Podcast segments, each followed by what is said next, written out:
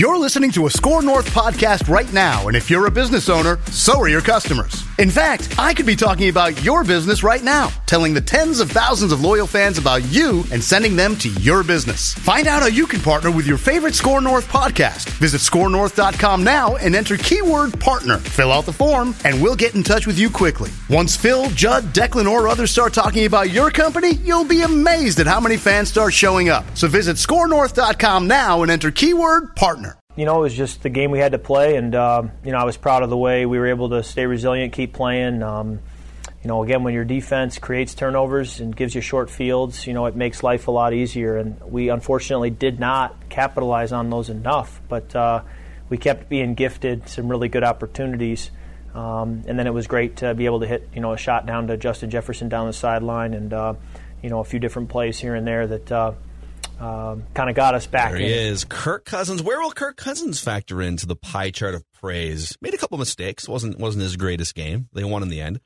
Pie chart of praise, Vikings nitpicks, things we learned at NFL Sunday, and maybe even some what are we watching action on this Monday episode of Mackey and Judd. Vikings are back to 500. Federated Mutual Insurance Company is helping businesses. It's a great Monday. And Federated is pleased to announce MyShield, your personalized online destination for risk management resources for your business. MyShield is available 24/7 and can be accessed from a computer, tablet, smartphone, or the MyShield app.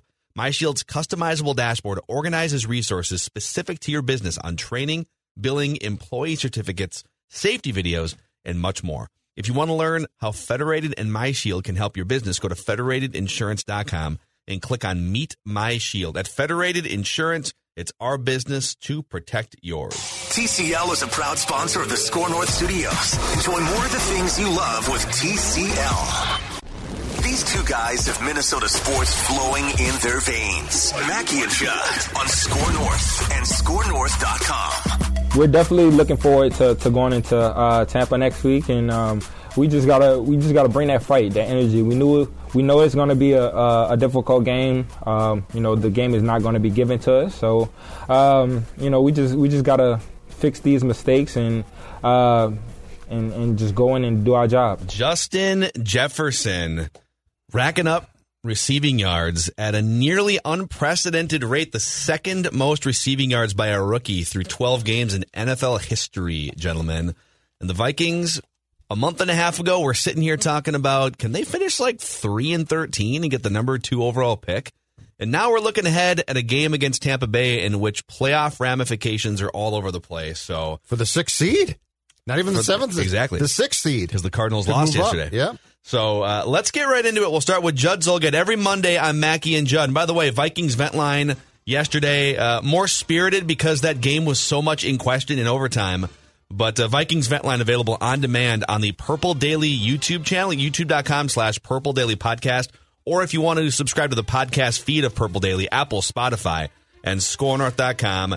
What is your pie chart of praise? Mixed emotions, Victory Monday? Right? Mixed, because I felt like the majority of fans were probably pretty realistic about that win, which was, well, they did win 2 of 3 on the homestand. It wasn't pretty, and that was very close. And if you play it like that against Tampa Bay next week, you probably lose. But what the hell? It's still fun. Here is my pie chart of praise for the Vikings because they did win, and I have 6 pieces of pie. I'll start at the top and work my way down. Wow, I think there's a lot of pie. 6. I think there's a lot of pie to go around here, including one very, very deserving slice. Number 1 on my list, getting 25% of the pie chart of praise, Cameron Dantzler, rookie cornerback. Cameron Dantzler had a great pick.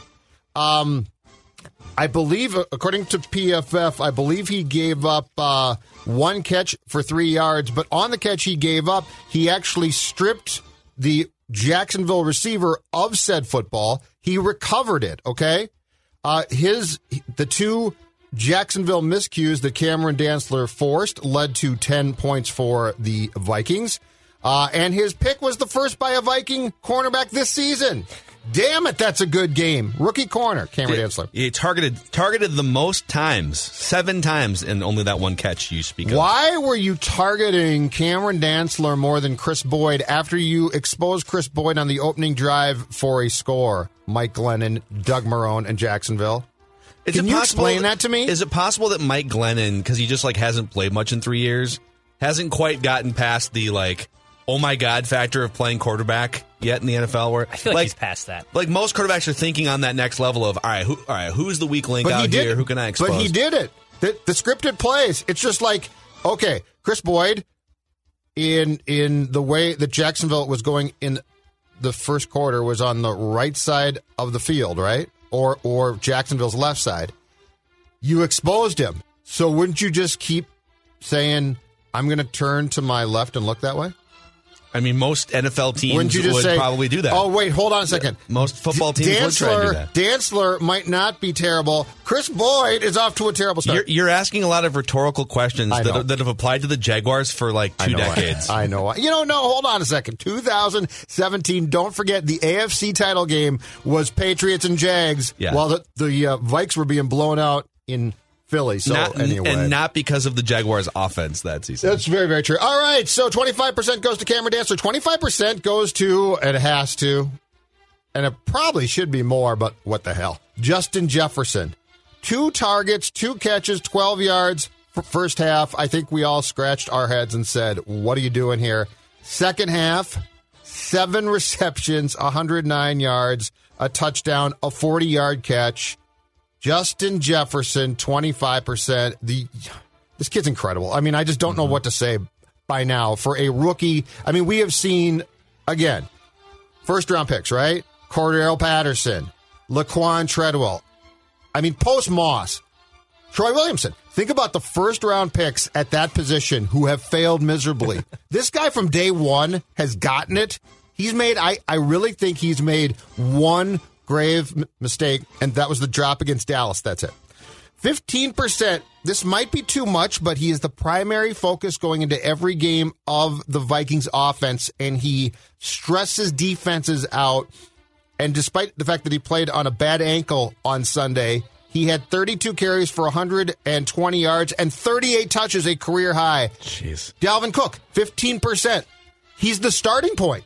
What were the Vegas odds on Dalvin setting a career high in touches yesterday going into that game?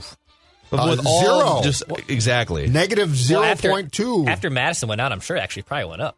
They weren't going to give Mike Boone all those touches that Madison would have gotten. But not 38 touches. I actually thought they were going to give Mike Boone some touches. So did I. But they didn't give him any, right? I don't think he played. No, he had 0 carries. I thought it maybe had a couple. But wow. Abdullah had a carry. Yeah, Abdullah did. Cousins had 3. So and 2, Cook 8 consecutive carries before Zim finally said, all right, Bailey, go kick that 23-yard field goal. Only because Dakota Dozier is terrible. You're right. So that would have been 9 consecutive carries. The Rock knows how you feel about pie. 15% goes to Dalvin Cook. 15% Kirk Cousins. So this is a game. So Cousins threw a pick that I think was Cook's fault because Cook didn't turn around, and it was definitely a communication problem. The fumble that Cousins going to be charged with at the 1 when the Vikings should have scored, really also, that for sure should go to Cook. But this was, guys, the definition of the type of game Kirk Cousins freaks out in, like, and just goes crazy. And you're like, what just happened here? And he didn't. He didn't. I would argue that he did a couple times. Like that interception, I agree. Why wasn't Dalvin turned around? They've got somebody screwed up. But bad. He wasn't turned around, and Kirk still threw it. Yeah. So he freaked out a little there. But you have to anticipate that the guy is going to eventually. But my point is, in Cousins' defense here, this is the type of game where the Vikings ordinarily, or often it seems like, would lose with Cousins, and we would all dump on Kirk, rightfully so. They didn't lose. 15%. Of the pie chart of praise goes to the fact that the quarterback didn't completely melt down. 10% goes to, and this is weird because they did give up the game-tying score, the two-point conversion late, but 10% goes to a defense that, thanks to Jacksonville, forced not 1, not 2, not 3, but 4 turnovers by the Jaguars, including the Mike Glennon throw that was picked off by Harrison Smith in OT. I don't know exactly if the guy ran the wrong route or what. But anyway, 10% goes to the Vikings defense because they did maintain their wits enough to make plays to get the ball back. And then 10% to reach the final here goes to the Jacksonville Jaguars just for being you. 1-10 coming into this game. The Jaguars are the National Football League's vaccine for teams that need a boost. They literally, they are the COVID-19 vaccine for the Vikings. Out. Exactly right. Are the Vikings considered like frontline workers in the NFL? Do they get the first round of vaccinations? But my God, you know, I mean, this is incredible. The Vikings played what really amounted to on Sunday a horrific football game, and I never really sat in that press box and thought, "Oh my God, they're really going to lose." Like it's 16-6, and I'm like, "This is incredible," because I think that I think that this game is loser proof. Yeah. So. 10% Jaguars, 10% Vikings defense, 15% goes to Dalvin Cook, 15% goes to Kirk Cousins, and then the final 50% of the pie split between Cameron Dantzler and Justin Jefferson, two rookies who had really good days. Love it. I've got additional thoughts. The Rock knows how you feel about pie. On some of these things, but just one quick note. I felt the same way, oddly, as muddy as that game was, and the Vikings get the ball in overtime, and then they just, like, crap all over themselves on their first drive, and they punt it away. And, like, in a normal game, it's like, wow, the Jaguars are going to get great field position and have a chance to just kick a field goal. And at no point did it ever even cross my mind that they weren't going to just throw up on themselves. The whole time I'm thinking they'll either muff the punt or Glennon will get sacked or, like, something will happen. The Vikings will get at least one more shot. And that's what happened. So yes. All right. So here's mine. The Rock knows how you feel about pie. By the way, Bears vent line is coming up shortly. Don't think that we forgot about Bears vent line today. We've got some clips where yesterday's meltdown came from, courtesy of our friends in Chicago on the SKOR on ESPN 1000. So stick around for that here.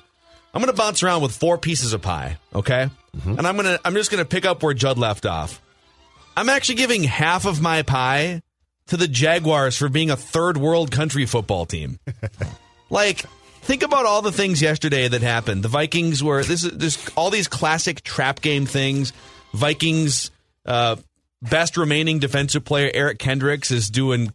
Is it called the karaoke? Like the what's the step over thing? Yeah, karaoke. And he tweaks his calf again from early in the week. He tweaked it in practice, and he's just like out for the game 30 seconds before kickoff. Of course that happens, right? Yep. And then the Vikings have a fumble inside the Jaguars' 5-yard line. They throw a ridiculous pick six to start the second half. They fall behind by 10 points in the second half. All these things combined into a stew. And yet the game, like Judd said, was never truly in doubt for me because it was the Jaguars.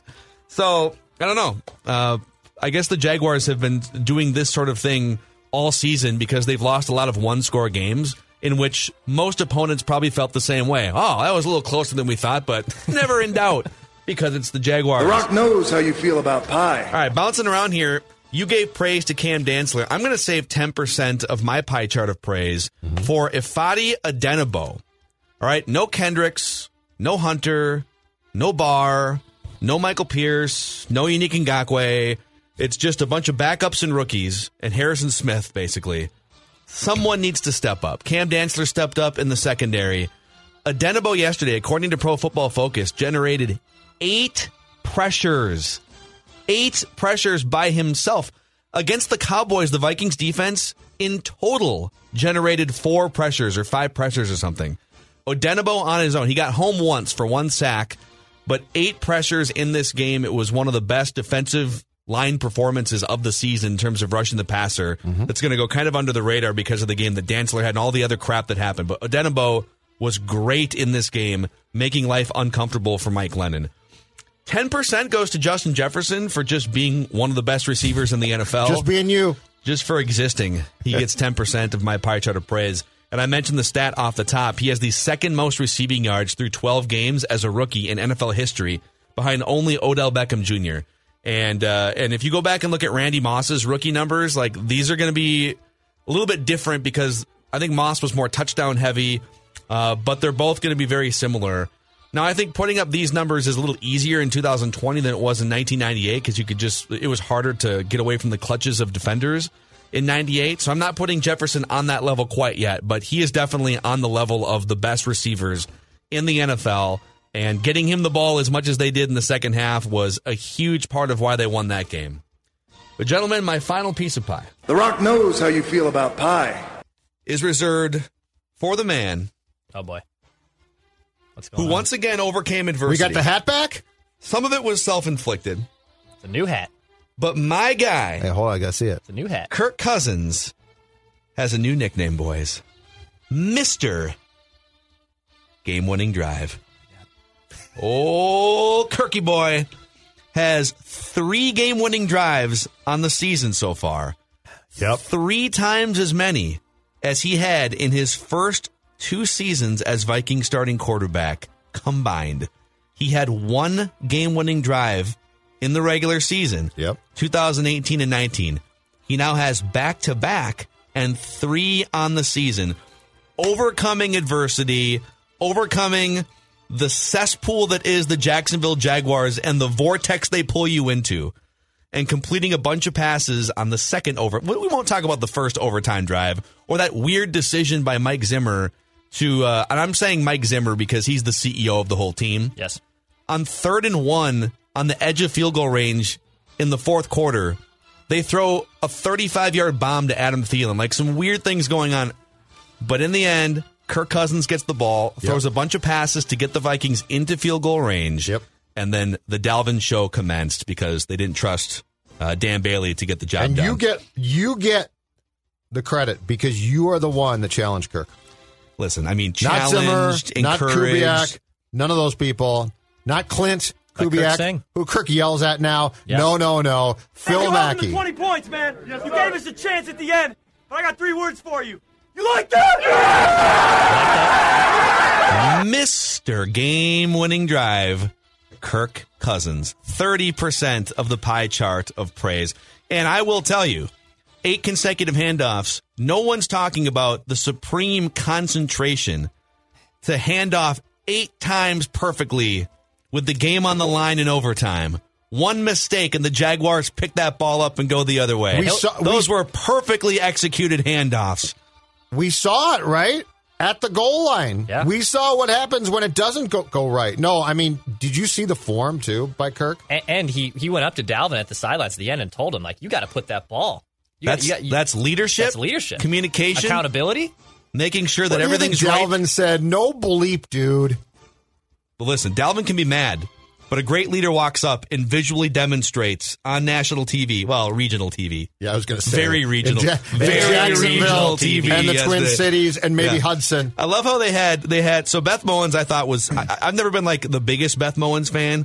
Give me Doris Burke when it comes to the best women play-by-play announcers. But Jay Feely, I feel like, is still a little gun-shy from that YouTube clip that keeps surfacing of him botching the Mack field goal, where like this kicker kicks a field goal like 40 yards to the right, and he thought it went in and brought them to commercial break, all excited about the game being tied. Feels a little gun-shy with his takes on these broadcasts. And then they had like 2 camera angles for the whole game. It was like public access TV yesterday on CBS. They had like an overhead cam that was clearly hanging from like the top of US Bank Stadium. Yeah. And then they had the standard camera, and then they had like a guy walking around with, it was literally like, Cable 12 doing that game yesterday, but Kirk Cousins, my guy, prevailed in the end. Kirk Cousins thrives in games that are shown in 100% of 2 markets. Yeah. That's what we know now. He is. The Rock knows how you feel about Mr. Pie. Regional television. Amazing. So, all right, Dex, what's your pie chart? Yeah, I got 100% to Mr. Game-winning drive. No. I got 4 pieces of pie. I'm actually going to start at the bottom and work my way up like a gentleman. I'm going to go with Cam Dantzler, the rookie cornerback, to start things off. 10% of my pie. The number 1 PFF grade for the Vikings on defense yesterday, a 93 grade. He only allowed the 1 reception. He had an interception. He was very impressive yesterday. He was probably the best cornerback on the field. And like Judd said, I cannot believe it took till week 13, 14, until a cornerback got an interception. So 10% of my pie to the rookie Cam Dantzler. Kirk Cousins gets 20% of the pie. Now, this wasn't Kirk's prettiest game from a stat line as a whole. A 25 QBR. Actually, Mike Glennon outperformed him just in terms of QBR. But guess what? When the game was on the line, a new hat came on, and Mr. Game-winning drive delivered for the Minnesota Vikings. So, Kirk, you get some praise. 3 touchdowns. You did all right.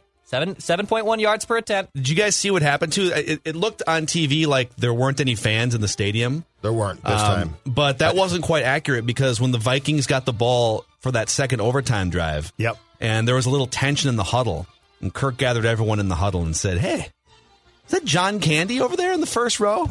U.S. Bank Stadium. His teammate said, no, he's dead. Sorry. Is that John Candy? Sorry, that's not John. He's been dead for 30 years. He's got X's over his eyes, but I think that's John Candy. He's been dead for a good 30 years, Kirk. Let's get back to you handing off to Dalvin. Zim said you're doing a great job of handing off to Dalvin. The Rock knows how you feel about pie. All right, the next piece of pie. 30% of the pie was the unsung hero, I thought, of yesterday's game. Yep. Harrison Smith, 30% of this pie. Look at the stat-stuffing line for Harrison Smith yesterday. Mm-hmm. 6 tackles, half a sack, 1 tackle for a loss, 2 passes deflected, a quarterback hit, and a big-time interception. Wow. I mean, that is quietly just a very, very solid game. And him and Eric Kendricks are the leaders of that defense. When Kendricks pulls his hamstring, just like I do getting out of bed in the morning, Harrison Smith had to carry that defense, and it was very impressive. So Harrison Smith, 30% of the pie. Great job. All right, final piece of pie, 40%, the biggest chunk of this pie today, goes to rookie Justin Jefferson for exploding in the second half. He finishes the day 9 catches, 121 yards, 1 touchdown. Continues to be a humongous deep threat. Probably would have had $160 if that pass interference wasn't called on him either. He took things over. It is amazing watching this guy explode. We got to talk about that play. He's been an absolute treat. And when Kirk wasn't going to him in the first half, and that's what we were talking about too during the game, is like, why is he keep going to Thielen? He keeps going to Thielen, but then he gives it to Justin Jefferson. Big plays happen. So 40% of my pie to Justin Jefferson. So as a whole, 10% Cameron Dantzler, 20% Kirk Cousins, Harrison Smith, 30%, and Justin Jefferson, 40%. That is my The Rock knows praise. How you feel about pie. That PI on Jefferson is exactly why you can always throw him the ball. He took the he had time. The game moved so slow to him. He took the defender and ragdolled him and threw him out of the way and caught the football. Was he really even that handsy, though? It was very. He completely overpowered him. No, he gave him but he's so strong. Like, this kid can do everything, basically, right? So, like, the defender's like, what happened? Justin, and he caught the ball, too. Here's my question. I will not pretend, like NFL scouting is an easy job or that I have any clue what I'm doing. If someone said, all right, here's the keys to the draft war room, like, rank all the players. Like, I'm not. Yeah, I agree. I have no idea. But How is it that you can watch. And this is different iterations of the Vikings front office, but I know how going. Can you watch Troy Williamson and then watch Laquan Treadwell and then watch? And I get the Cordell Patterson thing, and he's become one of the great return men in NFL history, so I get that. The athletic ability's off the charts. And then you watch Justin. So let's even take Cordell off the table. You watch Laquan Treadwell, and then you watch Troy Williamson. Total package: size, speed, agility, route running, hands, everything. Yes. And then compare those two busts to Justin Jefferson. Like, Justin Jefferson, even in college, was putting up ridiculous numbers. You could just watch that guy in big college football games and say, okay, there's something different about that guy. Sure. How is Troy Williamson drafted higher than Justin Jefferson? I think I can explain this. It doesn't make sense to me. I think I can explain this. So on Troy, he is why the combine is the devil, because they basically saw him run and thought, there's no way that he can miss. And it's like, okay, have we really examined his ability to play, the position itself? Right. But they looked at that speed and thought, oh, this is going to be incredible.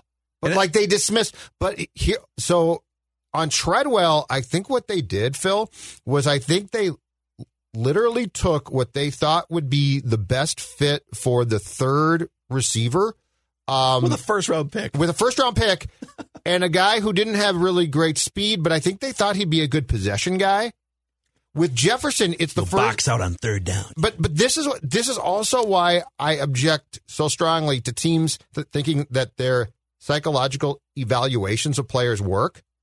Because, with Laquan, if you had really broken things down and gotten into routes and stuff, he wasn't that great.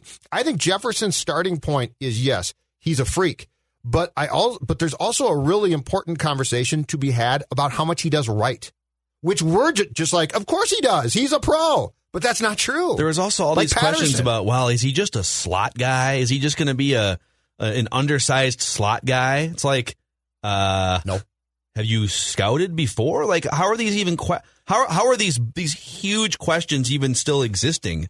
I don't know. It doesn't. But I mean, they're not anymore, obviously. But if Cordell could have run a route like really well, I would have loved to go back and see that now, because I do think that athletically he is and was a freak. Yeah. So I think that he would have been great. But yeah, it's just. But like these teams. To your point on what you're saying, these teams spend so much time like being like, well, we sat him down and we did this and that. And you're like, okay, then why do you have such big whiffs at times? And then you come back with this hit, which is humongous. Yeah, I think the funniest thing about the Williamson pick is they got so obsessed with his straight line speed, right? Which you basically never use in the NFL as a receiver. Only after you've done, the only time you ever really use your straight line speed is after you've already caught a ball, and then you're trying to outrun defenders. But all the things that lead into catching a ball are the most important. And at that point, Randy Moss was probably at that point the greatest receiver in franchise history. But the other guy, the 1B, Chris Carter, who the Vikings had seen for 10, 15 years as this amazing Hall of Fame receiver, couldn't outrun a potted plant in the prime of his career. And still managed to catch 12, 15 touchdown passes and go over 1,000 yards every year and catch 120 passes. And on Troy, how do you not realize that he can't do the one fundamental thing that makes or breaks you? Catch a football. Right. Yeah. Like before we talk about routes, can you catch? Not really. No. Okay, thanks a lot for coming by. We'll try a Nike camp and see if you have maybe vision. We're going to blame it on your vision. That was my favorite. So the other hilarious thing that we have to get to is the Bears blowing a double-digit lead with under 3 minutes to go yesterday. I don't think I've seen the Bears play four quarters all year long. I mean, they would be amazing if they did, but I don't know if it's a lack of cardio. I don't know what their practices are like, but the defensive line, these guys are huffing and puffing the whole time. Like you said, no pressure. And I'm just so tired of the soft defense.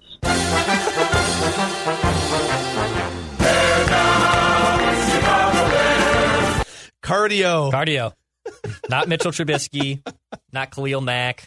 Not Nagy, not all these things going on. It's the cardio. When I was watching Mitchell Trubisky fumble that game away inside his own 20-yard line yesterday, my first thought was, the Bears look a little winded. I don't know. Why are they passing there, too? Like, what are you thinking? I don't know. Your run game actually worked. It's the Lions.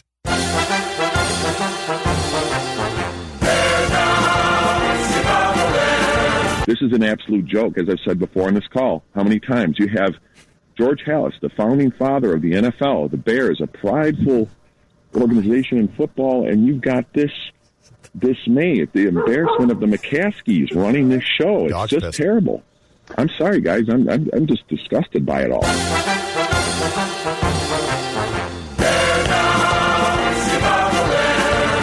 Why are Bears callers? Because we've done Bears Ventline for like 3 years now.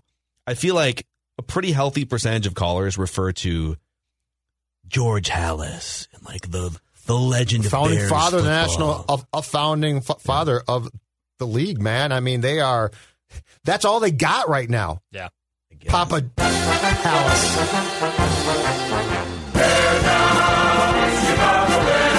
This team is not that far from the Super Bowl, guys.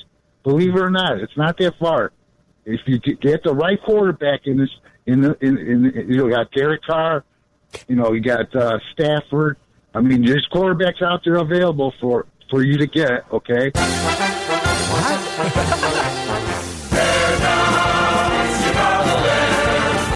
That's 10 old styles in, minimum.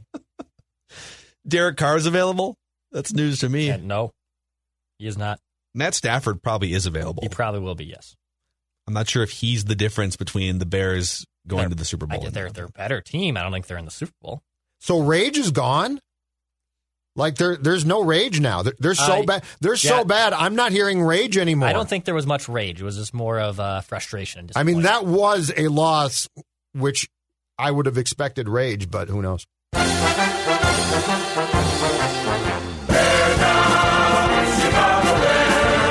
I'm done. My family has season tickets. I live in Savannah. I'm not going to come up to games anymore. It's not worth it. I'm not going to travel, to Nashville or to Atlanta, even 3 hours away. I'm just done. It's just, it's painful. So here's my thing. I don't know if there's a comment, but we really need the team to be sold and respect the McCaskies. We will always respect Hallis Hall, but it's time to move on. There's another one.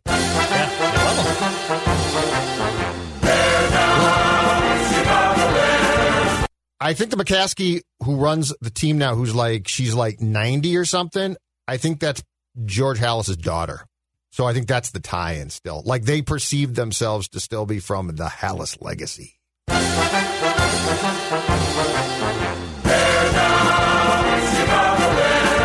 don't want Ted Phillips. Fine. I don't care. Just get him out of as long as he's out of football operations, I'm fine with that. But get a Bill Polian in. Somebody who could stop Ryan Pace from picking Mitch Trubisky, hiding it, and then, and not getting Deshaun Watson or Mahomes. You need to have that top level to have that, hey, why are you making this decision?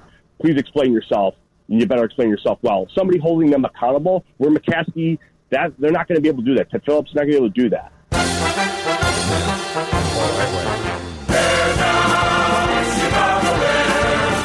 It's a lot of disappointment. Didn't Bill Polian want to move Lamar Jackson to receiver? Yes. Or tight end or something, yeah. He didn't want to play quarterback. So, in other words... Because he's black, let's just be honest. Yes.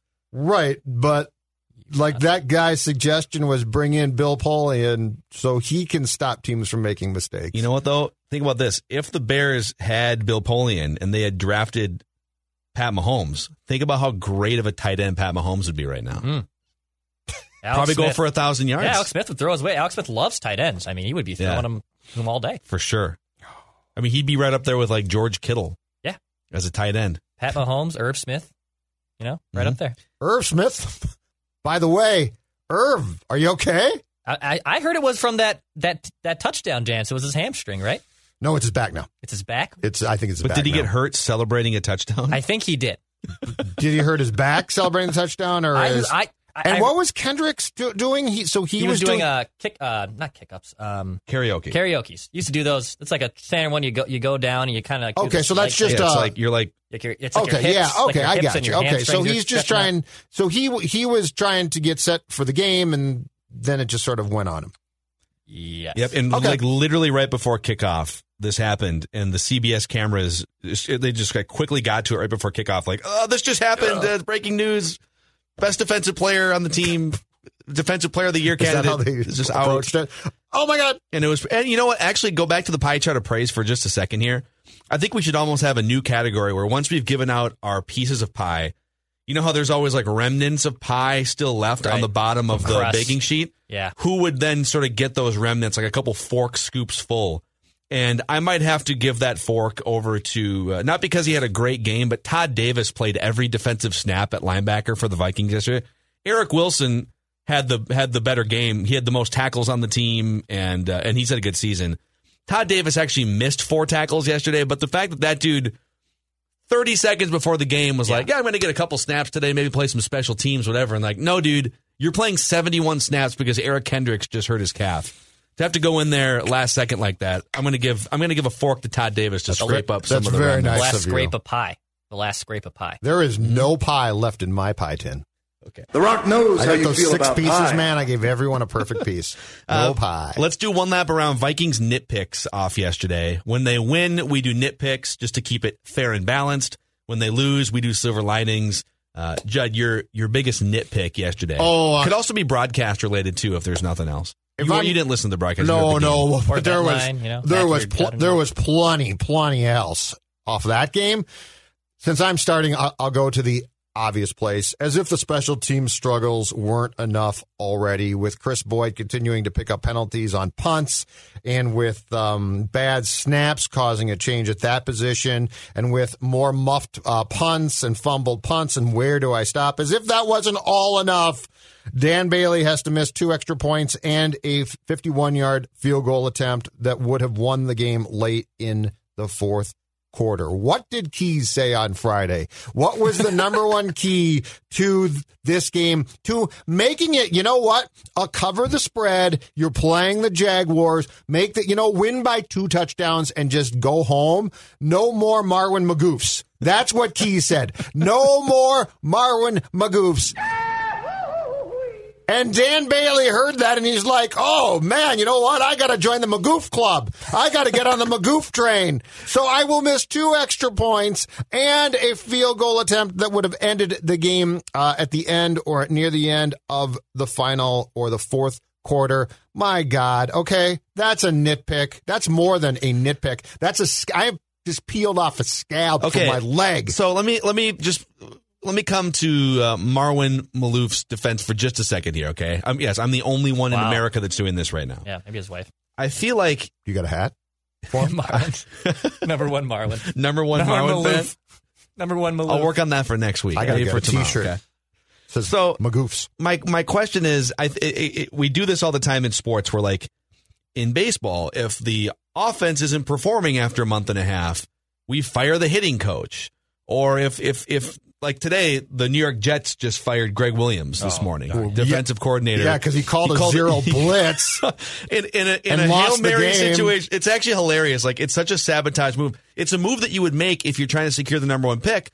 But of course, if you're on that coaching staff and you finish 0-16, you're all getting fired anyways. So it was almost like he just wanted out. What was the spread of that game? That's my question now. I don't know. I have to look at it. That's a good question. I have to look at it. And so, well, either way, I guess would the Raiders... So the Raiders won that game by 3 or 4? If maybe so they couldn't have covered, right? Oh, what if the Raiders were 3-point favorites? Keep talking. Look it up, okay? Keep talking. Very interesting angle here. We fire the coach. What percentage of the Vikings special teams mishaps can be attributed to poor coaching and organization by the special teams coordinator, Malouf? I don't think it's 0%. I also don't think it's 100%. If you're going to hold someone accountable, it's easier to just get rid of him and spark a group of people than to get rid of a group of people, right? Yeah. So I guess I don't really know the answer to my question other than just like, we're probably, like Dan Bailey missing 2 extra points probably isn't Malouf's fault, but a season full of mental gaffes and organizational problems. The Chris Boyd thing is partially coaching, right? Yeah. It's not his fault. But it allowed me the opportunity to work back in my Magoofs line, which is all that I cared about here, okay? And plus, it's 2 extra points missed and a field goal, and it was the one consistent, right? Like, that was the one consistent. Special teams, a lot going wrong, but look at, and I said this, look at Dan Bailey. He's been solid. Misses 3 kicks. Yeah. My biggest nitpick off that game yesterday, and this has been... Not just a yesterday nitpick or a season nitpick. This has been a Mike Zimmer's career as a head coach nitpick. Late game management needs work. It's almost like he has continued to procrastinate, study late game strategy and theory. For 7 years, it's been on his to-do list, and it's like, sorry, I was studying the nickel tape for an extra 10 hours today. Didn't get around to, optimal strategy inside of 2 minutes and game theory. So, end of the fourth quarter, Vikings have a chance to win this game. First off, they burned all their timeouts before the 24-second mark. And so, when you watch a Patriots game, they're a little bit, this season it's been up and down. They kicked the crap out of the Chargers yesterday. But the one constant with the Patriots is Bill Belichick preserves his timeouts for the last couple of minutes. Because you never know when, what if you have to punt the ball away with 45 seconds left or something because it's 3rd and 18 or 4th and 18?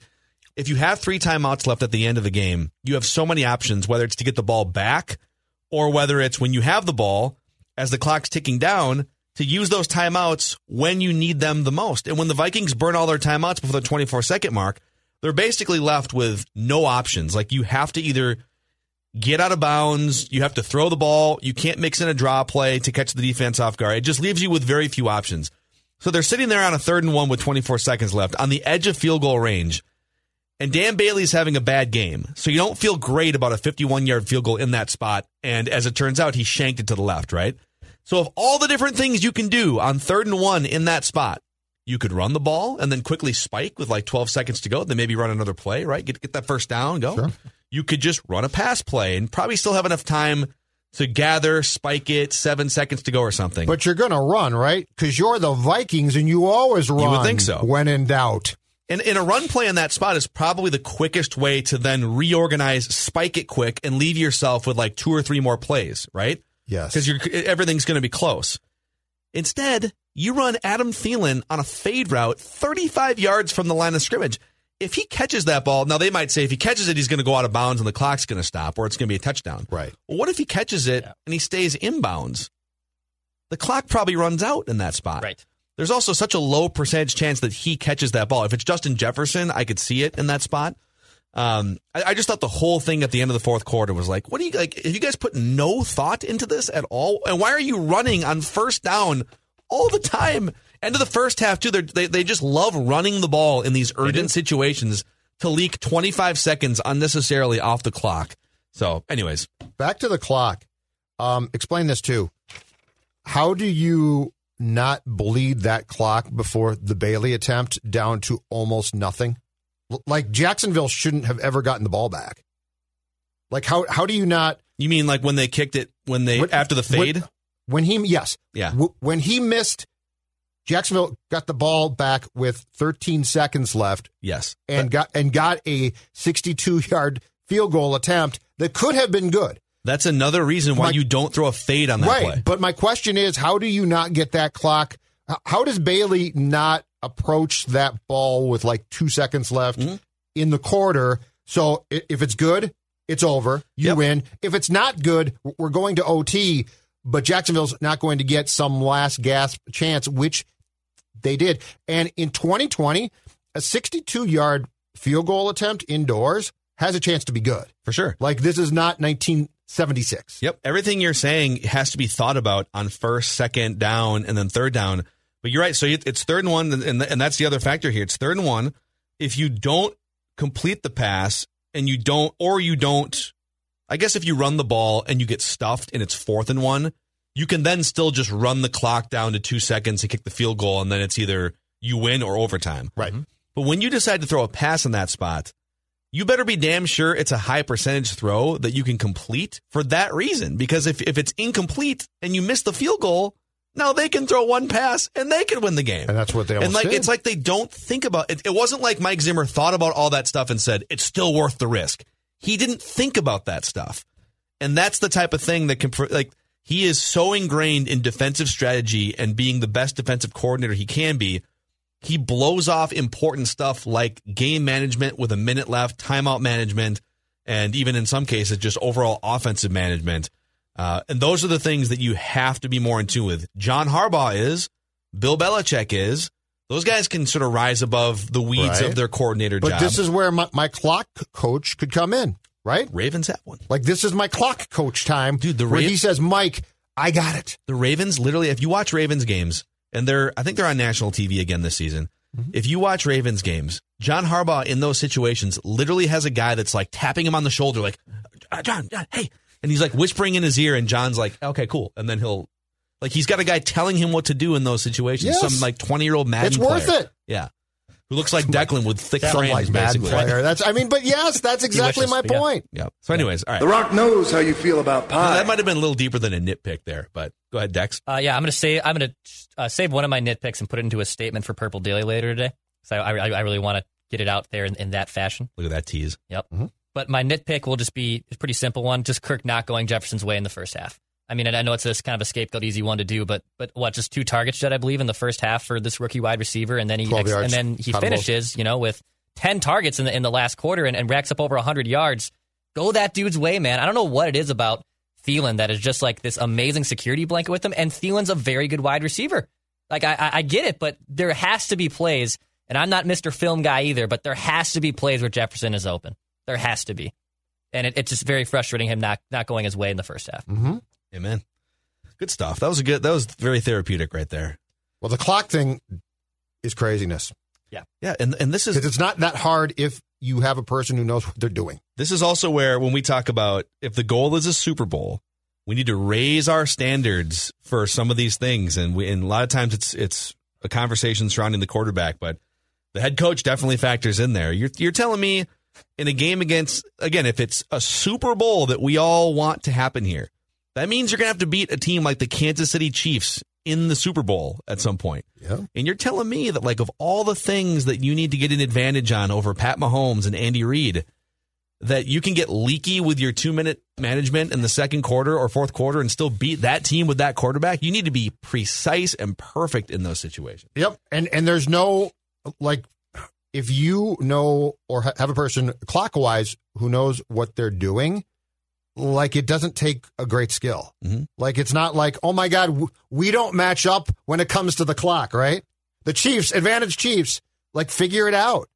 Figure it out. But you would think that the Vikings today would look at that game at the end of the fourth quarter and say, how on earth did we not attempt that field goal with almost no time left? Like, that's a big deal. Like, if Jacksonville makes that, the game's over and you lose to Jacksonville. It's a devastatingly awful loss because it'd be so ugly. But, like, even as that guy lined up for that field goal, bugs me. A few thoughts went through my head. Oh, interesting. They are going to line up for a field goal here. I didn't really consider that. Okay. Is this like a 70-yarder? Oh, no, it's like 62.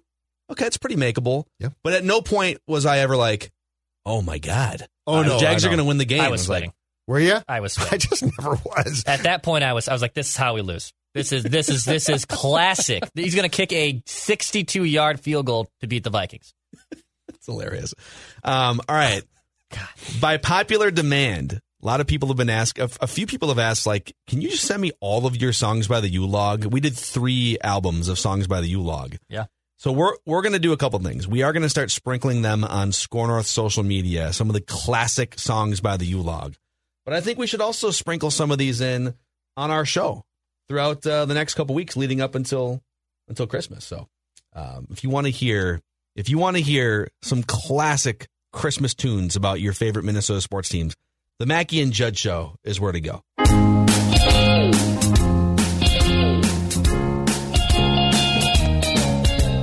Hobbling around on busted knees, they're the Vikings quarterbacks.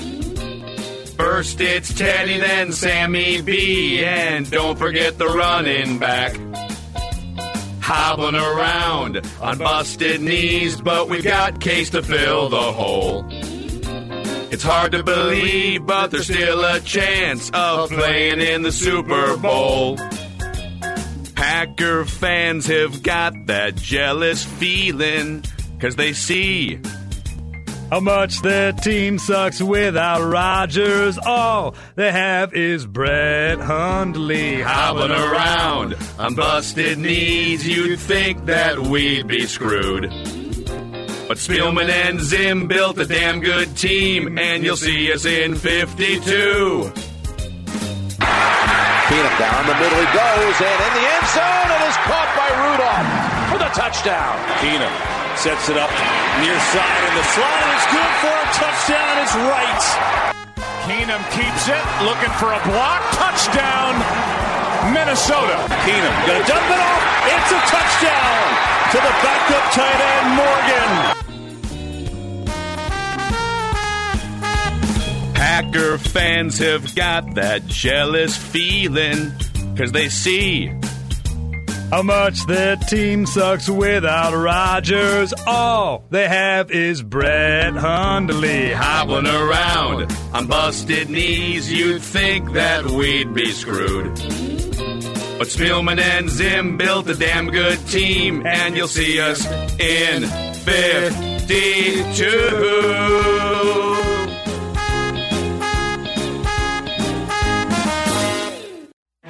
You think you like football? John Madden doesn't just like football, he loves football. You see what he did there? See, he had Brown on the play before where he jacked him up, and then he's going to hit him and take an inside move on him. Charles is like a boxer. Everything he does is to set up the next thing he's going to do. Football! Football!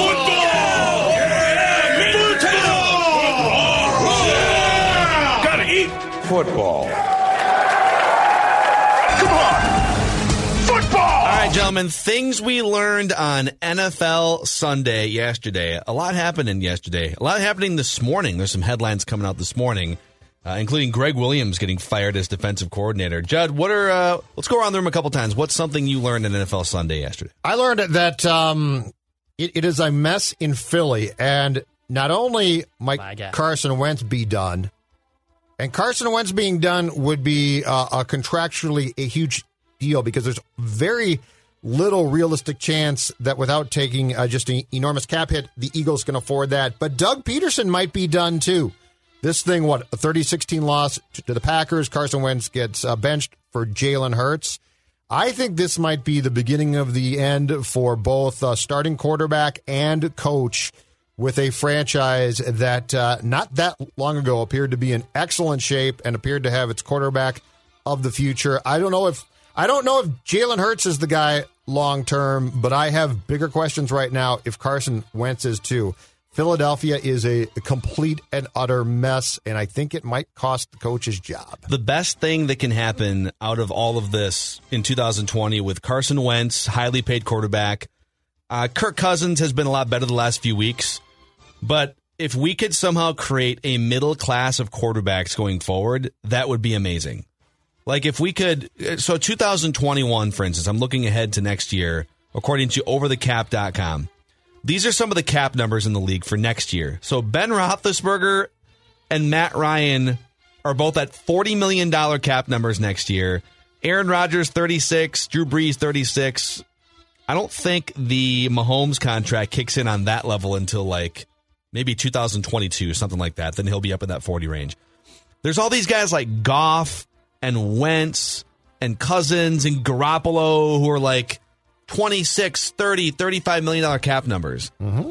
Can we all just like band together, NFL front offices, and say, guys like Carson Wentz, guys like Jared Goff, you're definitely still starting quarterbacks, but you're not going to make 15% of our team's salary cap anymore. You're going to make $15 million and still be rich and be able to feed generations of kids. We will find out the answer to your question when it comes to the contract of Baker Mayfield. That's the next guy, because he's not worth what upper echelon quarterbacks make, and yet he will demand that, and the Browns' success is going to embolden him and his representatives to demand that, and I think the answer to your question comes then.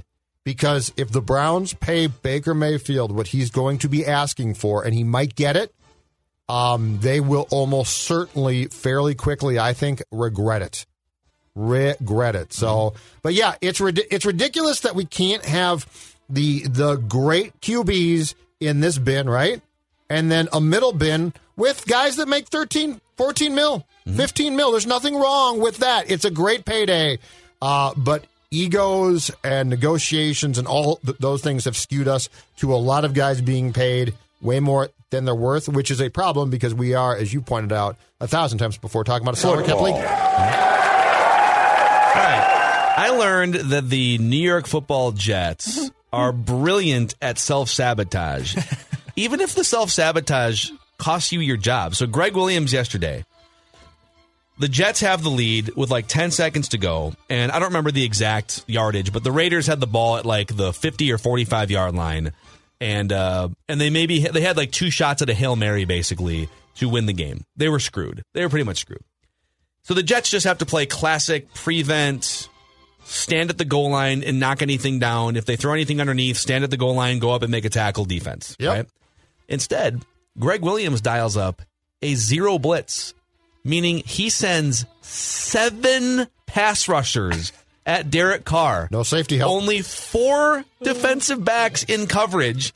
And, of course, Henry Ruggs is one of the fastest receivers in the NFL. Gets over the top, catches a 40-yard touchdown pass from Derek Carr, and the Raiders win the game. It's the perfect play call defensively if you're trying to go 0-16 and blow that game.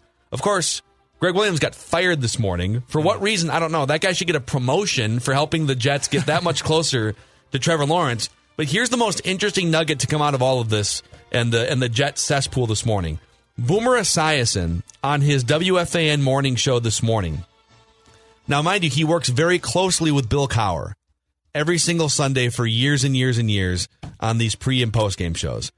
And he alluded to the fact that Bill Cowher would love to get back into coaching, and that the Jets would be the best potential fit if he were to come out of retirement. Are you serious? Wow. Yes. Bill Cowher now? Bill Cowher had now he retired in 2006. Yes. And he was a super hot candidate for like 2 or 3 years because everyone thought, oh, he's going to take a 1 year breather. Carolina. And then come back, right? We all thought that he was going to the Panthers. And now that it's been 14 years and I think he's in his 60s, it's like, I don't know how much sense it makes, but if Bill Cowher wants to get back into coaching, I would find that very intriguing. We'll see what happens. But I don't think Boomer just floats that out there. He clearly has been talking to Bill Cowher. That's hilarious. So. I would ask Bill Cowher one question. Do you really want the Jets team, my man? But don't you think at your age, do you really want this? I'm not saying it would work because that's a long time to be out of football. But you know what? John Gruden was out of football for 10 years. People made fun of that hire. And the Raiders are a pretty damn good team now. I'm not making fun of Bill Cowher being hired. I'm saying if I was to talk to Bill, I would say, you got a really comfortable life now. Like, you've done well. You really want the Jets job. The problem with the Jets and Detroit is the problems with both those teams start at the top. So, like, if you got the job, you still got to deal with the owners who are positively goofy as far as I'm concerned. So that's the thing is, I'm not making fun of Cowher. I'm saying if I'm Cowher, I want nothing to do with that job. Football. Yeah, I'll eat some crow a little bit here, which is, by the way, a great saying. Cleveland Browns are legit. The Browns pulled off a really good win against the Titans, and I know the Titans marched back a little bit, made it a little interesting in the second half, but the Titans are a damn good team. I think they're right up there. They're right below the Chiefs and Steelers in the tiers of the AFC, and the Browns knocked them off. Baker Mayfield played pretty damn good. I still don't like Baker Mayfield. I think his demeanor is crap. At the same time, he deserves credit. He played very well yesterday. The Browns are 9-3. They have like a 92% chance of getting the playoffs. If they're 1 and done, or if they make a run, it doesn't affect my life one bit. But I will say the Browns are doing all right. Good for you. Yeah, and I would also say Kevin Stefanski is clearly one of the brightest young head coaches in the NFL. Coach of the year, right? Yeah, it's pretty likely, so. Right? With that franchise? And as good of a coach as Mike Zimmer has been, even this year, like turning the Vikings around, I am very jealous that the Browns have landed their Kevin Stefanski young head coach of the future for the next 10 years. This is kind of the second time this has happened in the last 15 years where the Vikings were sitting on a great young head coaching candidate and you weren't totally sure about the incumbent guy, but it wasn't a disaster enough to cut bait, or in Childress's case with Mike Tomlin. It was 1 year in. It was like, he's only a year in. Yeah, you couldn't, yeah. But even then, like when Mike Tomlin was like a finalist for that Steelers job, you're kind of thinking, oh, wow, okay. He must be really impressive. He's getting that far in this process. Especially with the Steelers. He's still the coach there, 14 seasons in, whatever it is, 13, 14 seasons. So if you could have your choice today and you could wave a magic wand, Phil Mackey, how quickly do you replace Zim with Stefanski? I mean, 10 times out of 10, right? Yeah, and it's not necessarily because Zim is a train wreck, but it's just like Stefanski. Young, offensive mind. Everything you covet, Stefanski probably brings to the table. Mm-hmm. Football. I learned on Sunday that a quarterback's team can win 45-0 with the quarterback actually doing very little through the air. Cam Newton's statistical line in a 45 rip, right, win over the Chargers was this: 12 of 19 for 69 yards with a touchdown. Like, that was his statistical line, and his team completely drubbed the Chargers. It's remarkable. It's 2020. That stat line for a blowout win reads like 1969. It reads like 1975. 2020, 12 of 19, 69 yards and a touchdown. Yeah, he also has on the season, so Cam in 11 games started, has 5 touchdown passes, 9 interceptions. Yeah. And that team might go to the playoffs. Super old school. It's amazing that Belichick and Josh McDaniels can just sort of overhaul an offensive scheme to fit a very limited, like Cam Newton is a shell of himself. Yes. And they're basically just running wildcat with a guy that can complete some passes down the field, right? You still kill the Chargers. Yeah, his running numbers, and they don't, there's no long-term commitment there, so they're not worried about like giving him too many carries. And so he has already carried the ball more times than he did in his final full season in Carolina, and they still have a month of games to go. So that's what I learned about quarterback play. Football. All right, I learned Adrian Peterson still has enough gas in the tank to help give his old buddy Daryl Bevell his first career win as a head coach. Daryl Bevell, first chance. He's got the clipboard and the headset for the first time. He's been up for jobs before. He got some steam early in his Seattle career. Had a little steam when he was the Vikings offensive coordinator. This was the first official game. He's an interim, but as a head coach in the NFL. And he turns to the trusted and proven formula of feeding the ball to Adrian Peterson, just like he built his career on 10, 12 years ago. And Adrian Peterson, with his second most carries of the season yesterday, 16. He also scored two touchdowns, including the go-ahead touchdown to give the Lions a win in the final seconds. 57 yards, baby. Just grinding, 50. Man. How do the Lions, against the once I thought vaunted, right, bear down Chicago Bears defense, they had 460 yards of offense. Dude, the Bears are out. I don't know how Matt Nagy... They have quit so bad. Is Matt Nagy been fired yet? Not yet. He was supposed to do a press conference this morning. 3 straight Mondays/Tuesdays. Are they just going to try to lose now on purpose? To get a better draft pick? Is that what we're doing here? Some of the Bears vent line callers, not the ones that I think are on our show here, but they also were saying that they don't want him to fire Nagy because then they're going to get rejuvenated and win three of these games. That's what I'm saying. Yeah, you should keep. Yeah, just do. That's what Detroit might have done. Do what the Jets are doing. Yeah, yeah. Detroit's going to cost themselves. I mean, Detroit has had plenty of high draft picks, though. This is true. I think they could probably take a year off. All right, one more. Yeah. Colt McCoy. How does Colt McCoy step in? And I know Seattle's not a great team, but Colt McCoy, I think, has just made like 2 or 3 starts dating all the way back to 2014. Steps in for Danny Dimes of the New York Giants yesterday and leads them to a 17-12 classic ugly New York Giants win against a very good Seahawks team. And McCoy goes 13-22, a .05, a touchdown, a pick, 4.8 yards per attempt. I mean, he was useless. Their running game was their bread and butter yesterday, but how the hell Colt McCoy was able to beat a Seahawks team, it's kind of confusing to me. It is kind of funny. The Seahawks are so weird, too, because I could still, as much as they've hiccuped the last month or so, I could still see them just getting it all together and going to the Super Bowl. I don't think they would beat the Chiefs in the Super Bowl, but they're just weird. If Russell Wilson's off for like 3 weeks, then they lose to teams like the Giants, and that's what's happening here. It is, as Sid Hartman used to say, a crazy league? Crazy league? Crazy, how do you figure it out? Football. It's crazy league. Hey, before we bolt for the day here, and by the way, check out Purple Daily for all of our Viking statements. Let's do what we have to bring up. Declan and I, a what are we watching show to the table for Judd to help analyze. Are you caught up on this, Dex? Yep, all caught up. I think the finale's tomorrow. Oh, it's only 7 episodes. It looks like it's setting up to be the finale tomorrow. The show, Judd, is called A Teacher. Yeah, I've heard of it. FX on Hulu.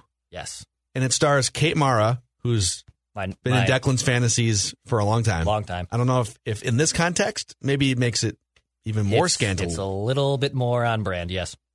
Yep. So the premise of the show, it's a 7-episode miniseries, and it goes into full detail. I don't know if it's based on an actual true story, but it's based on like multiple true stories like this. A high school teacher having an affair with her 17, soon-to-turn 18-year-old student. And it is uncomfortable details and scenes and everything you could ever imagine. Like all the things you would wonder, like, oh, how would that work out?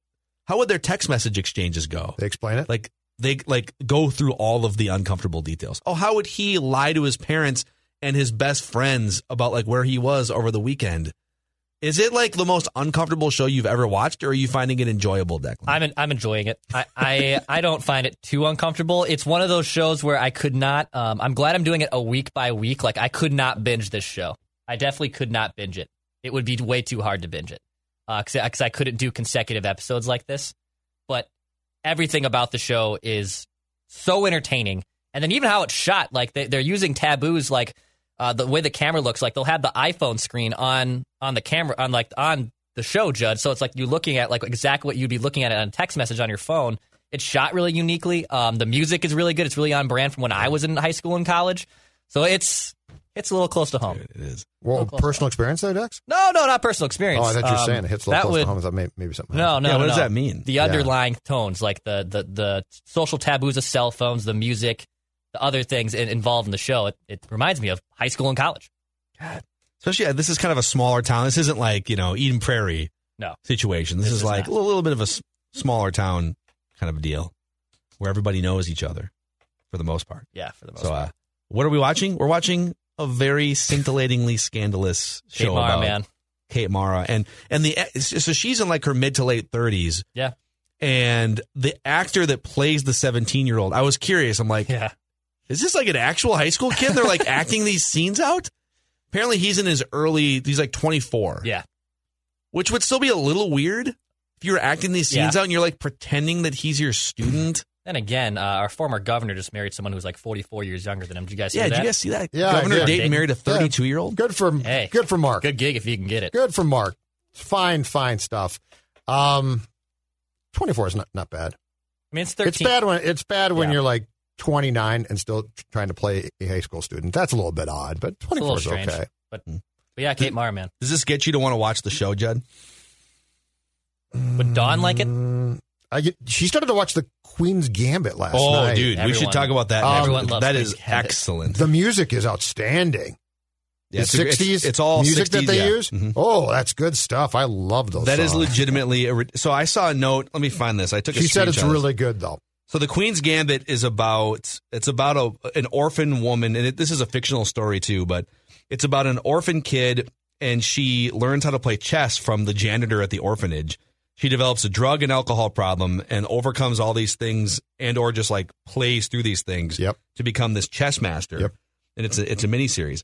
But here's the coolest thing, the Netflix effect, according to some random... this is The Chive on Facebook.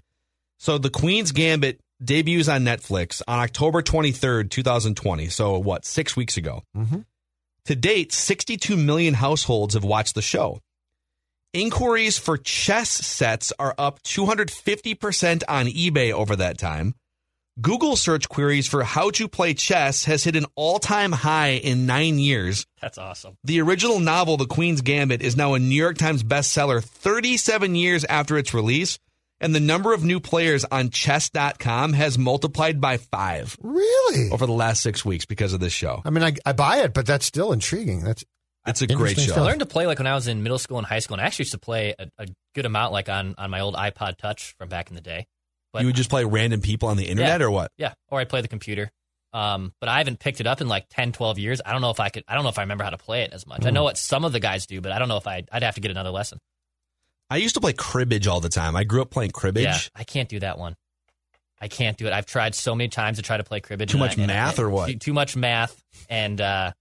yeah, not a fan. I hate games. Yeah, I hate games. I hate games. And you know what? I absolutely hate games. What people, I hate board games. I hate all games. Here's my thing, too. I have no problem sitting there watching my friends play the game. Like, I never feel the need to, like, want to be involved, and I'm just enjoying being around friends. Are you guys, like, uncomfortable losing? Or no, I just hate it. It bores me. Yeah, just it doesn't bore me. Dawn's family loved board games, and she loved to play, and I was always like, this is so stupid. What a waste of time. Let's go drink. I'm super competitive, but, Judd, you're competitive, too, like, in work and everything. Yeah. Like, I'm super competitive, and that translates to if I'm going to play a video game, like, I need to know how to play it I can win, right? But my patience grows thin very quickly. Same. And, like, with board games or cards, I don't know. There's just something about it that, to me, is mind-numbingly boring. And I don't know exactly why, but I really hate board games. That's the key to poker. So I used to play poker all the time and play poker for rent money for, like, 3 years, like, back in the online boom. Uh-huh. And the key to poker is quite literally... don't get bored and make an idiot mistake. Like if you can just in a tournament, a lot of people will sit there. Some of these tournaments, especially the in-person tournaments that can take like a World Series of Poker tournament, even the preliminary ones might be like 4-day tournaments. And so you sit there for 10, 12 hours a day. Uh-huh. And on hour 17, I'm getting kind of bored. I'm just going to play this hand and see what happens. Like that's literally what happens sometimes. So just don't get bored. That's the key to... Which means I can't play because I would get bored and then I'd make a stupid mistake and then I would lose all my money.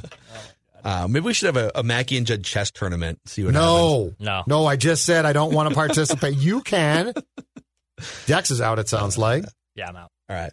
Well, that's a wrap on Maggie and Judd. If you guys have any other suggestions on what we should watch over the weekend and talk about it on Monday, let us know. Just tweet us what at Phil Mackey. One. For action movie rewind, what film won? Tango and Cash. Oh, a blowout victory in the voting. I think it garnered 39% of the vote among the four options. 144, gentlemen. 144 is all you got. So Tango and Cash for action movie rewind on Friday. All right, we'll see you guys. Don't forget Purple Daily, 7-day-a-week Vikings discussions, Apple, Spotify, SKORNorth.com, and also YouTube.com/Purple Daily Podcast. And since we're plugging, we are very close to 2,000 subscribers on our new YouTube channel, SKOR North MN, YouTube.com/SKORNorthMN. And if you could help us boost up to 2,000 followers, we would appreciate it. We'll see you guys tomorrow. Hi, this is Chris Howard, host of Plugged In with Chris Howard. The College Football Playoff Committee made their decision on Sunday, and as much as I loathe the idea of Ohio State losing their way into the College Football Playoff, I 100% agree with OSU making it in over Bama. Nick Saban citing some hypothetical point spreads to prove his point that the Tide deserve a spot in the College Football Playoffs holds little substance when you consider Bama's best win is over Texas. No, the committee got it right. TCU had a great season with far more ranked wins than Bama and didn't deserve to lose their spot after playing a surging Kansas State in a championship game. And Ohio State, while not playing some of their best ball later in the season, was still 12-0 until they came face-to-face with my Wolverines.